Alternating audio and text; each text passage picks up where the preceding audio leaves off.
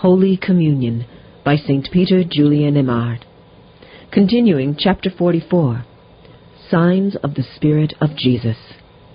In the combat which piety must sustain in the midst of the world, the struggle is so violent and offers so many opportunities for victory and merit that if people had the courage to fight bravely and without surrender, the world would be peopled with saints.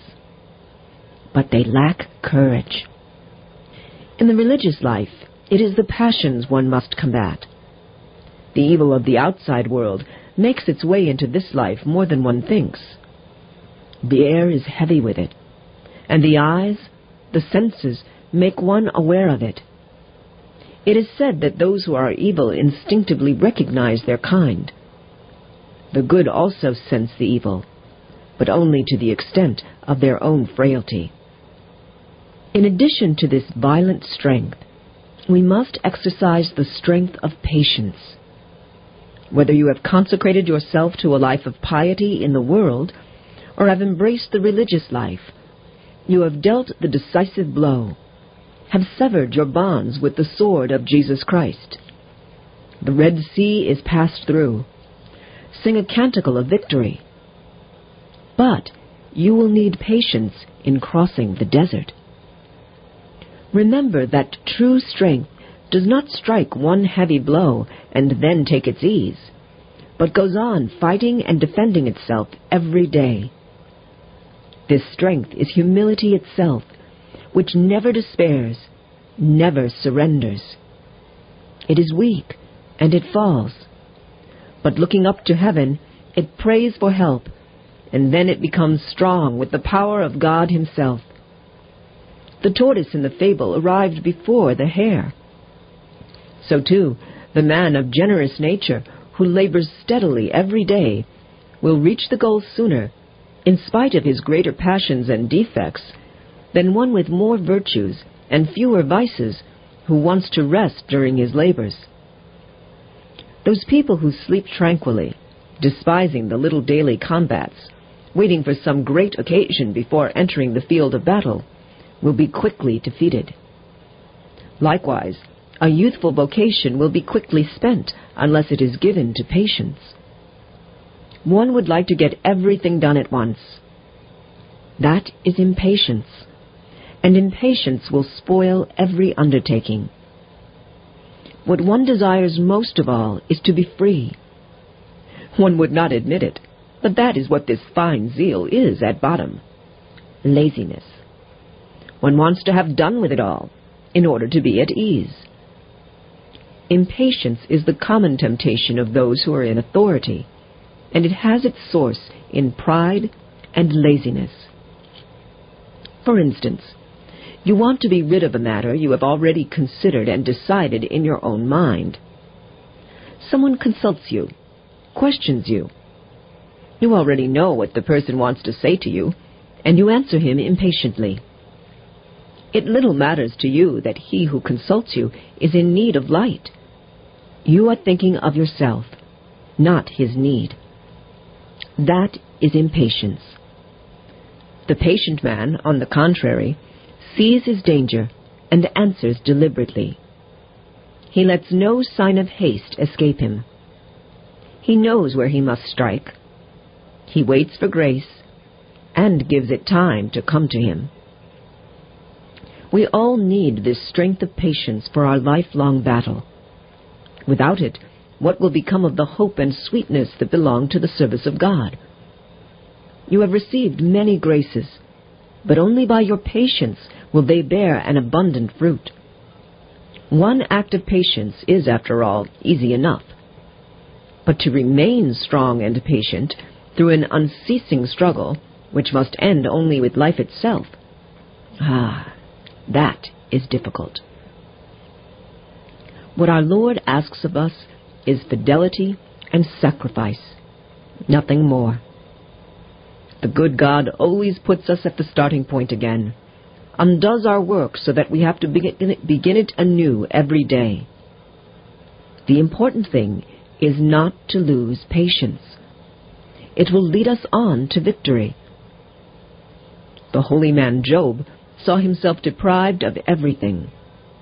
But patience remained and was the pledge of his crown. Witness the words of the Lord. And in all these things Job sinned not by his lips, nor spoke he any foolish thing against God. In its constant struggle, in its defeats, the soul cries, This will not do. This will never do. It loses patience and grows discouraged. And that is just what the devil wants. That is enough for him. Examine yourself, and you will find that almost all your sins spring from impatience. Your interior sins, I mean. One finds failures hard to bear, and if one could, would let everything go. Patience means loving God with humility. I can do nothing of myself, but I can do all things in him who strengtheneth me. I am nothing, grace everything. You must learn to leave time for your roots to go deep in the earth in order that you may be able to grow. So beware of discouragement, from which almost all your faults spring. One must be patient with God, too, even more patient with Him than with oneself. We read in the Gospel that the tree which bears fruit will be pruned so that it will produce still more. This pruning seemingly disfigures and spoils it. So does God make the religious, the saint, undergo the sharp pruning of temptation. When we see we are doing well, we relax our efforts, which is logical. But the good God wants us to be saying continually, forward, again and always. We like so much to be told that we love the good God. Above all, we like God to tell us so and make us feel it. But He will not. When we are satisfied, when we think we have God's approval, we have no more fears. But when He hides Himself, and we think that He no longer loves us, that He is abandoning us, is against us, oh, then we drop everything. God treats us like that because we spoil everything we touch. If He gives us a kind word, we immediately conclude we deserved it, and we glory in it. It was only meant to encourage us, and we took it to be the just expression of our merit. It is ourselves we are considering. By making self our real aim, we are courting destruction. But God, who loves us with an enlightened love, cannot help us to bring about the loss of our soul. Therefore, he takes away our peace, sets us in the midst of battle, makes us put forth effort. Now is the time for strength and patience, for the trials to which the good God himself subjects us are more painful than those which come to us from creatures. We must arm ourselves with patience against God. I can do nothing, O my God, but though thou shouldst slay me, yet will I trust in thee. And God must indeed slay our old self in order that our spiritual self may live and commune freely with Him. Let us ponder this matter well, for trials will come to us. Learn to await God's good time. Let grace come to fruition. Have patience. That is what makes the saints. Chapter 45 Mortification, sign of the Spirit of Jesus. Always bearing about in our body the mortification of Jesus, that the life also of Jesus may be made manifest in our bodies. 2 Corinthians chapter 4, verse 10. Our Lord came to heal us and give us a more abundant life. We are sick by nature, having within us the germ of every spiritual malady. We can fall into sin without the action of the devil. We have power of ourselves to be lost forever. The devil tempts us, true, but he usually tempts us through our own nature. He is in connivance with our enemies within, has spies in the citadel. The evil tendencies of original sin remain in us and exercise more or less influence over us according as we oppose to them a lesser or greater degree of purity and strength. But temptations do not always depend absolutely on us. Besides those to which we ourselves give occasion, there are temptations which arise from the circumstances in which we live, others which come from the devil, and others still which God Himself sometimes expressly allows. It does not depend on us not to be tempted.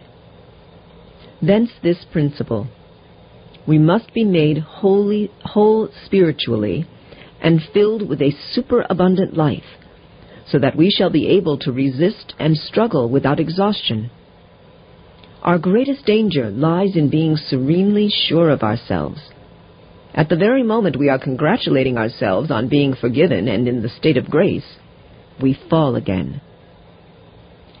But in order to be healed and possess true life, we must take to ourselves the Spirit of our Lord and live by His love. His love is life. His Spirit becomes the guide of our actions and sentiments. This Spirit is mortification. Mortification either from penance or from love. All else is falsehood and flattery. Search the life of our Lord. On every page you will find mortification mortification of body, abnegation, desolation, opposition. Mortification is the essence of our Lord's life and consequently of Christianity. To love is good, but love shows itself in sacrifice and suffering.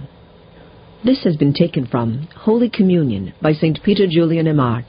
This and other books by St. Peter Julian Eymard, the Apostle of the Eucharist, are available through MMR Publishing. Call toll free 1 877 395 2320.